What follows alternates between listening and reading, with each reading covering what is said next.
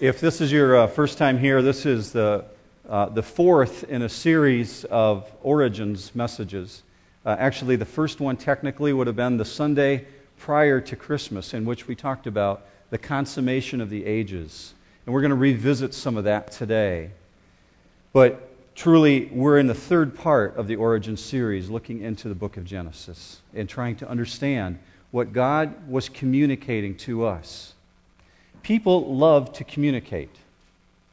People love to connect with each other. If that were not true, the cell phone industry would not exist. Okay? The cell phone industry was built on the premise that people like to connect. They want to talk to each other. Panera's, Beaners, Starbucks would be out of business if people did not like to connect. There'd be one person per table. God created us in a way that we want to connect with each other. It's a desire that's born of God to communicate with each other. God communicates to us through His Word. There was a, a, a mom that I read about just recently who uh, was very ill, and she was in bed with the flu, and her daughter, a, a real young girl, about seven years old, decided to take care of her mom. And so she went into the kitchen and put some water on to boil and brought her mom a hot cup of tea. And her mom was surprised and said, Kathy, I didn't know you knew how to make tea. And she said, I've watched, Mom. You've talked to me about it before. And so I put water on to boil, and then I put the tea leaves in the pan, and then I drained the water out, uh, over the strainer like I was supposed to do. And she said, But Kathy, I told you I threw the strainer out. And she said, That's okay, Mom. I found a fly swatter to strain it through. But don't worry, because I use the old one, not the new one. really gets you, doesn't it? She communicated to her daughter one thing, but she forgot to put the whole piece together. We're looking at a text of Scripture in which God put the whole thing together, and we're trying to understand it. And so that's why we spend time in this. Now, there's four types of communication from God in which he communicates to us through his scriptures. And we accept that as revelation, inspiration, illumination, and interpretation. We need that PowerPoint up there for that one, though. Revelation, God has spoken. Inspiration is God inspired. Illumination through his spirit. And revelation, oh, let's back up one. And re- interpretation, our role in studying. Now, let me give you a passage if you're writing notes down for each of those. Revelation is Hebrews 1 1. Inspiration is 2 Timothy 3.16. Illumination is 1 Corinthians 2.10. And interpretation, that's our role in studying, is Psalms 119.8. I want to get three things very clear with you before we break into the text this morning. Three things that you need to keep in mind, things that we've been discovering along the way. First of all, Genesis as a book of origins doesn't exist in order to validate God or his existence. He doesn't need the book of Genesis to validate him, but it is a distinct expression of his to communicate to us. And that's the way you need to read it. God's trying to communicate to me.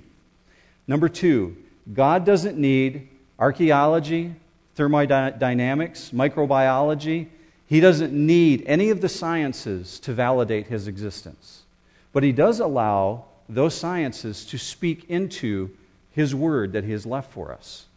And the third one, Scripture is not a book of science. And don't treat it as a book of science. But where it does speak to science, it is authoritative. Take that literally. Where it speaks to science, it is authoritative. We're going to go into pure theology this morning. We've spent a lot of time in the last three weeks looking at the sciences and how they relate to origins. Today we're going to take some time to look just purely at theology. Um, this is not a message on angels and not a message on Satan, but it's going to feel a little bit like that in the beginning, so just bear with me, okay? Because we have to take kind of a backdoor approach to get into verse 2 in the way that I want you to understand it somewhere in ages past, and we're not told when, God created an unknown number of angels. Revelation speaks to John seeing before the throne 10,000 times 10,000. I don't know if you've ever done the math on that, but you're talking into the many, many millions. We don't know how many angels God created, but we're told that he saved his angels as messengers. Angels, the, the word that we use is more familiar to us, but malak is a word that might be more commonly used to the people who lived in the Old Testament times. And it meant a person who was, or not a person, a being who was a messenger or an ambassador. Now, I want to help illuminate this a little bit for you so you understand when angels appeared on the scene. You've heard me over the last three weeks use the phrase, Where were you when I formed the foundation of the earth? taken from Job 38. God challenged Job with that question because Job thought he knew all about God. And in the same vein, I don't want to assume that I know all these things and I totally understand it. And you likewise should take it the same way.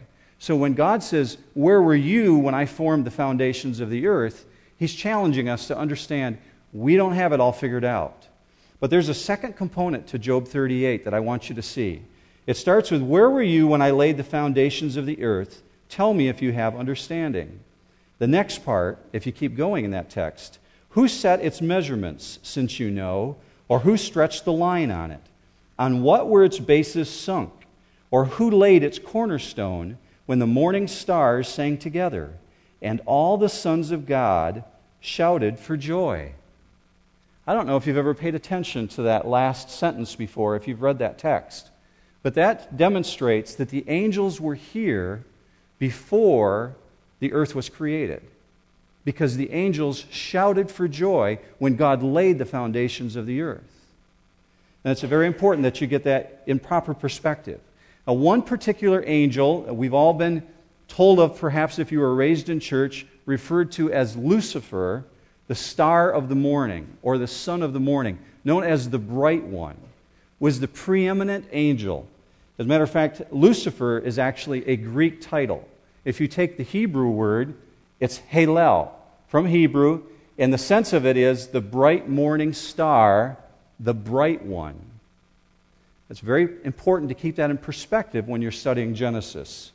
Now, Ezekiel goes into great detail in chapter 28, talking about the fallen angel, who he was and what he looked like. And if you get a chance later today, you might want to go back and read that. That's Ezekiel 28. It has not been given to us to know specifically when angels were created. We can't know. It hasn't been revealed to us. It has been given to us to know that Lucifer, as the preeminent angel, God's bright shining one, Lucifer, fell. He chose to rebel against God, and he caused sin to enter the universe, not just planet Earth, but to enter the universe. Look at Luke 10 with me up on the screen and see what Jesus said. The 70 returned with joy, saying, Lord, even the demons are subject to us in your name. And he said to them, I was watching Satan fall from heaven like lightning. That is a remarkable statement. Theologically, Jesus is saying, I was there when Satan fell, when Satan rebelled. Uh, if you're not familiar with that text at all, that's from the time when Jesus sent 70 of his disciples out to do ministry in the countryside. And they were healing the sick, and they were casting out demons. And they came back to Jesus and said, Even the demons are subject to us in your name. And Jesus is saying, It's no wonder. I'm the authority over all those. I was there. I existed when one of the angels fell, Lucifer. Have you ever asked yourself this question? Fell to where? And fell when? Where did he fall to? If he fell from heaven like lightning, he had to fall to some place. And when did that occur? Satan fell from heaven like lightning. Now, Jesus didn't say Lucifer fell from heaven like lightning, he said Satan fell. So, evidently, before he was cast out of heaven, there's a name change that took place. Why? Because God always changes your name to reflect your character. He would no longer be the bright, shining one, he would now be the very adversary of God. Satan, Satan, means the adversary of God, the one who stands in the way, the one who fights against God. He did not want to be a servant of the Most High. According to Isaiah chapter 14. We're going to look at that on the screen in just a minute. He exalted himself in what we call theologically the five I wills. Look for it as we read through this now and pay attention to his name. How you have fallen from heaven, O star, Hallel of the morning, son of the dawn. You have been cut down to earth, you who weakened the nations, but you said in your heart, I will ascend to the heaven. One. I will raise my throne above the stars. Two. I will sit on the mount of the assembly in the recesses of the north. Three. I will ascend above the heights of the clouds. Four. I will make myself like the Most High. Five. What happened then was that led to a cosmic battle. We're given just a little glimpse into that. The veil is ripped aside for us, the veil covering of heaven, in the book of Revelation, so that we can see what takes place when Satan fights against God. Now, if you look at Revelation chapter 12, when you see this on the screen, don't consider this in the context of it applying to the first fall of Satan. The reason I chose to put this into the script of the message is because I want you to see that Satan is constantly at war against God and his purposes. This particular verse, Revelation chapter 12, is speaking to the end times. But this is what Satan is like when he's doing battle. Revelation 12, 7. And there was war in heaven, Michael and his angels waging war with the dragon. The dragon and his angels waged war, and they were not strong enough, and there was no longer a place found for them in heaven. And the great dragon was thrown down, the serpent of old, who is called the devil and Satan, who deceives the whole world. He was thrown down to the earth, and his angels, demons, were thrown down with him. Five times, John refers to the name of Satan within that text. Calls him the old serpent, the dragon, Satan, and the adversary. You can circle those in your text if you happen to have that. But notice that John said, and there was war in heaven. Isn't that one of the last places you would ever expect to see war? You'd never expect to see war in heaven. What we fail to realize if we don't examine the text thoroughly is that sin is much older than Adam. Sin pre existed Adam. When Satan caused Adam to fall, sin already existed through himself because he rebelled against God. So powerful and so successful was his rebellion against God that he caused one third of the angels to follow him. According to Daniel chapter 8 and Revelation chapter 12, there was about a third of the angels that had been created that followed Satan in his rebellion. Don't ask me why. I don't know. They have magnificent understanding of God and his power. You would think that the angels, comprehending who God is, would never rebel against an omniscient being. But they did. It's a fact of the matter, and that's what Scripture says. The angels followed him. Now, stay with me on this. The angels followed Satan. Some of them became demons. Some of them were locked away permanently in hell, being reserved unto the day of judgment. If you look at 2 Peter 2 4, you'll see the second half of the angels that were condemned. For if God spared not the angels that sinned, but cast them down to hell and delivered them into chains of darkness to be reserved unto judgment. Peter's going on to talk about how we cannot be disobedient to God. But in that context of 2 Peter 2 4, we understand that some of the angels are already bound and have been put away. Some of the angels followed Satan and became his minions, became his demons. Understand that Satan is the originator of sin, it started with him. He's the enemy of God. Now, this is not a message on Satan. We'll come back to that another time. But I told you on the Sunday before Christmas that I wanted to expand a little bit on Satan and how he plays into the role of origins. Unquestionably, his rebellion was uncovered. And God passed a sentence on him because this is the, one of the most significant battles to ever take place in the history of the universe when Satan rebelled in heaven. This is one of a series of judgments that's been issued against Satan when he was cast out of heaven. His original rebellion, the very first one when he rebelled against God, got him kicked out of heaven and into the air. That's why the New Testament calls him the prince and the power of the air. The next judgment that will come against Satan will be from the air to the earth. That's in the last days when he's confined to the planet Earth. Right now, he has the freedom to be in the air, to travel from the earth to the heaven. The third time is he will be cast from the earth into the abyss, in which he will be held according to Revelation. And finally, at the return of Jesus, Satan will be permanently bound for all eternity and cast into the lake of fire. There's four stages that he goes through. So let's go all the way back to the statement that Jesus made when he said, I was there when Satan fell from heaven like lightning. And I ask the question again fell to where and when? Did you ever ask yourself this question? How did Satan get into the Garden of Eden in the first place? How did Satan actually get to the planet Earth? In the courtroom of God, according to our understanding of Scripture, and most conservative theologians hold the same view, Satan was judged by God and cast to the earth. And so when you look at verse 25 of Matthew, or chapter 25 of Matthew, it says, The eternal fire which has been prepared for the devil and his angels is something that's held in reserve. Eventually, it's prepared for them. Eventually, Satan's going to be cast there. So if you have an image in your mind that Satan is sitting in hell right now on a throne, waiting for all the bad people to arrive. That is not the case. Satan is a free roaming spirit, a created being by God. But he is not in heaven. We already saw that in the text that he was cast out of heaven.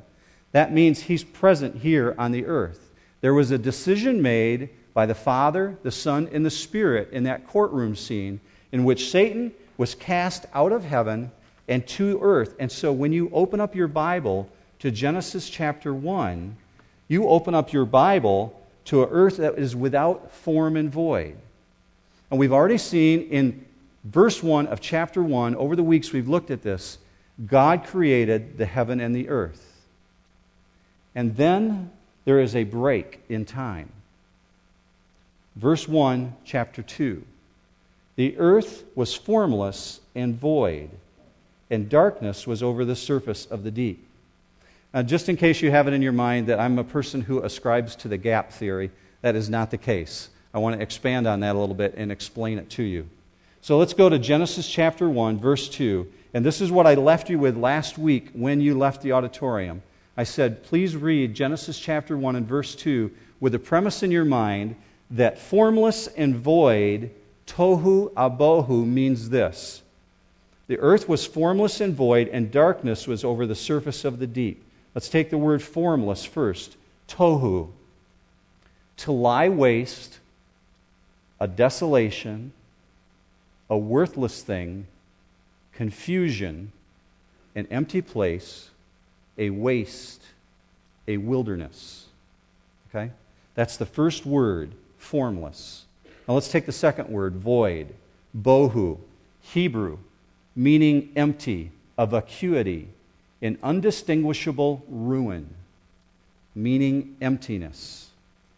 Tohu vabohu. When you put those two words together, it simply means garbage dump, a place of waste, uninhabitable. So when you open up your Bible, you open it up to a desolate, waste place. But God does not make the uninhabitable. Look at Isaiah 45 18 with me. For thus says the Lord who created the heavens He is the God who formed the earth and made it.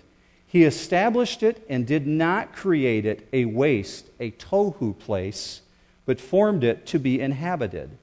I am the Lord, and there is none else. So, why would you open up your Bible to a worthless thing? Because the rebellion of Satan has already occurred. And Satan's presence on earth makes it a formless waste void. So between verse 1 and verse 2, you have the fall of Satan. So follow with me. Point number one. So, sometime after the creation of the angelic beings, God created the heavens and the earth, according to Job 38. And point number two between verse 1 and verse 2, Lucifer rebelled against God, became Satan, and was cast out of heaven with one third of the angels. Now, verse 2, look at it again. The earth was formless and void, tohu abohu.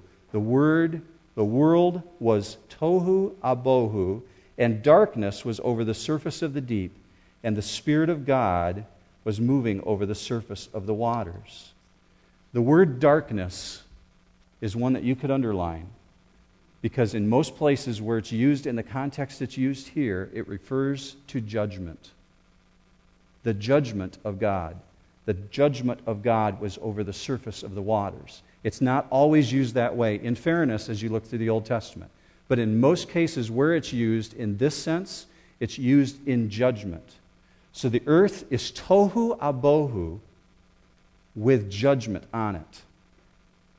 Look at the second half of the verse. This is the reason why I believe that God wanted you to know that the earth was formless and void. See, the writings could have simply gone from verse 1 to verse 3, but they didn't. So whenever God communicates something to us, we have to say, why did he want us to know that? Why did he want us to know it was formless and void? Here's the reason I believe. And the Spirit of God was moving over the surface of the waters. And the Spirit of God was hovering over the surface of the waters.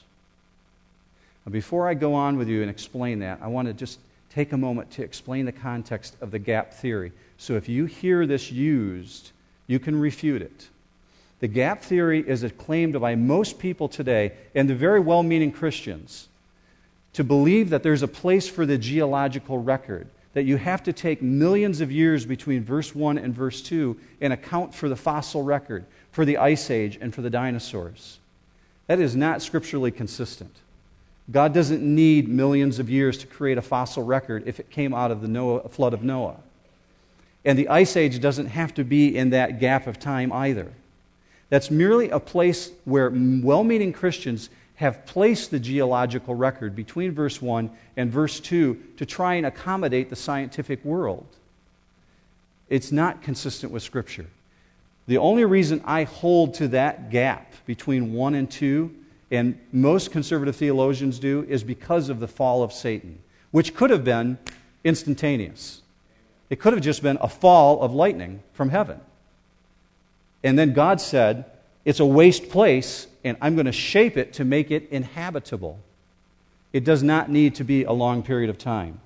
Now, here I want to take you back to the second half of the verse. I think the reason God wants us to know about this, and the Spirit of God was moving over the surface of the waters, is because of the word moving. Look at the Hebrew word for it rakfa, a primitive root to brood or to hover over. Have you ever pictured God as hovering like a bird over its nest? There's one other place where that word is used, and it's in Deuteronomy 32:11. Deuteronomy 32:11, like an eagle that stirs up its nest, that hovers over its young, he spread his wings and caught them. He carried them on his pinions. That's a beautiful picture. The very same God who transformed the world from a waste, desolate place then says, I'm brooding over it. I'm covering it. And he actually uses the imagery in Job chapter 38 as a mother carrying her child in swaddling clothes. God embraces his creation. I think that's really remarkable because he's saying, I not only can pronounce judgment on my greatest created being, Lucifer, and cast him from heaven, and have a desolate place that by the very word of God that I speak into existence, this earth inform it and shape it. I cradle it as my creation and love it like a mother with her baby in a swaddling clothes, and I love it. That's where some theologians take the concept of the feminine side of God. God said he created man in his image, male and female created he them. The feminine side of God, the loving, transforming side of God, the nurturing side of God. Now let's come full circle, all the way back around to the concept of communication and ask this question How was the earth formed? How did it get from nothing, desolation, to something? Keep this in mind as we look at 11, uh, chapter 11 of Hebrews, verse 3. By faith, we understand that the worlds were prepared by the Word of God, so that what is seen was not made out of things which are visible. In Psalm 33, by the word of the Lord the heavens were made, by the breath of his mouth all their host. He gathers the waters of the sea together as a heap. He lays up the deeps in storehouses. Let all the earth fear the Lord. Let all the inhabitants of the world stand in awe of him. This is how the earth was formed. For he spoke, and it was done. He commanded, and it stood fast. If we're examining truth, all of truth, as we look at the context of these passages, we have to accept the fact scientifically set aside that it happened because God wanted it to happen. He spoke it into existence. I just listened to a report this week of a lab in Pennsylvania in which they've taken a few cells and have what the newsmakers call created life. Well, actually, the life was in those cells that they took. And they're trying to build an organ and there's been success with this over the years. I, I applaud science for its ability to keep moving forward like that. A lot of us are a testament to modern advances of medicine. But they didn't create life. God spoke those molecules into existence. So, if truth is fundamentally about who God is, and if He says, My nature and my character is so holy that I took the very highest of my creation, the bright shining one, the star of the morning, and I judged him for his rebellion and cast him out?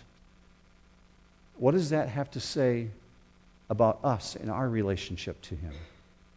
And if, as God, he also says in verse 2, I took a planet that was void of all life, and by my very word I spoke it into existence to be an inhabited place.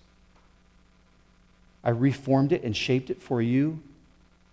Does that not say that He can deal with your life problems? That He can recalibrate the mess that your life might be? And if, as in verse 2, He also says, I love my creation so much that I cradle it as a newborn baby. I wrap it in swaddling clothes. What does that say for you? One within whom you are not just creation, but you have a soul, an eternal, living, breathing being who will dwell with him someday, either in eternity in heaven or in eternity in the abyss. Does that not say that the God who loved you so much might also have a plan for you, a plan of redemption. That's a really cool image when you look at verse 2. The God who judges is the God who forms and cradles and shapes. Maybe a God like that would even be willing to sacrifice himself for you.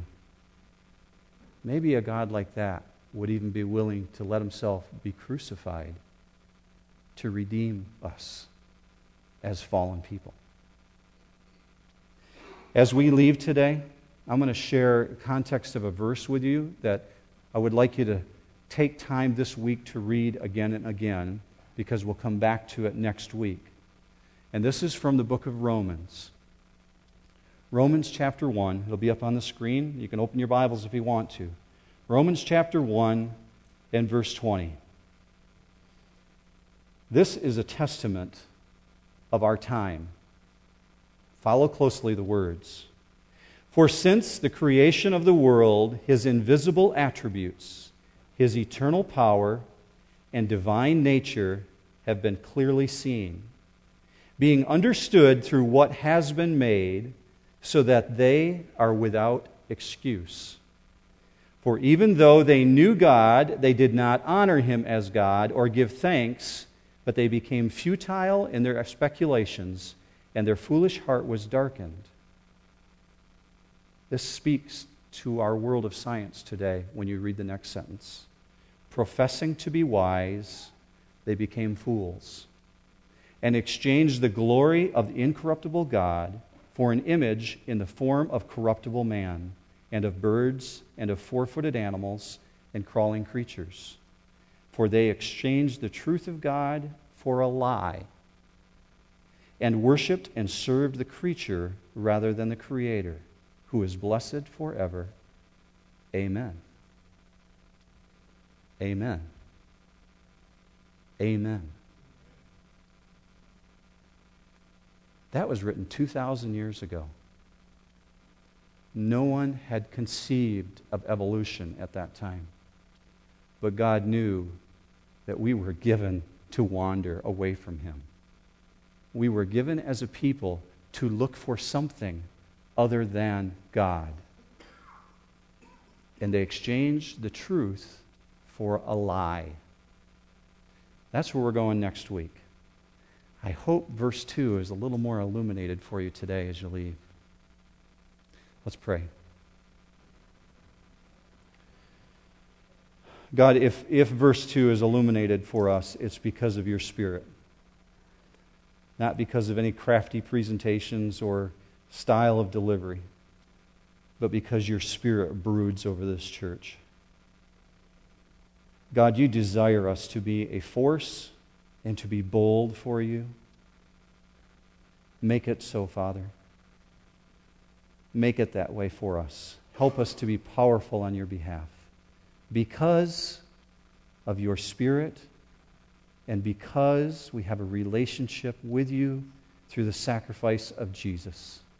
Without that, it would not be possible.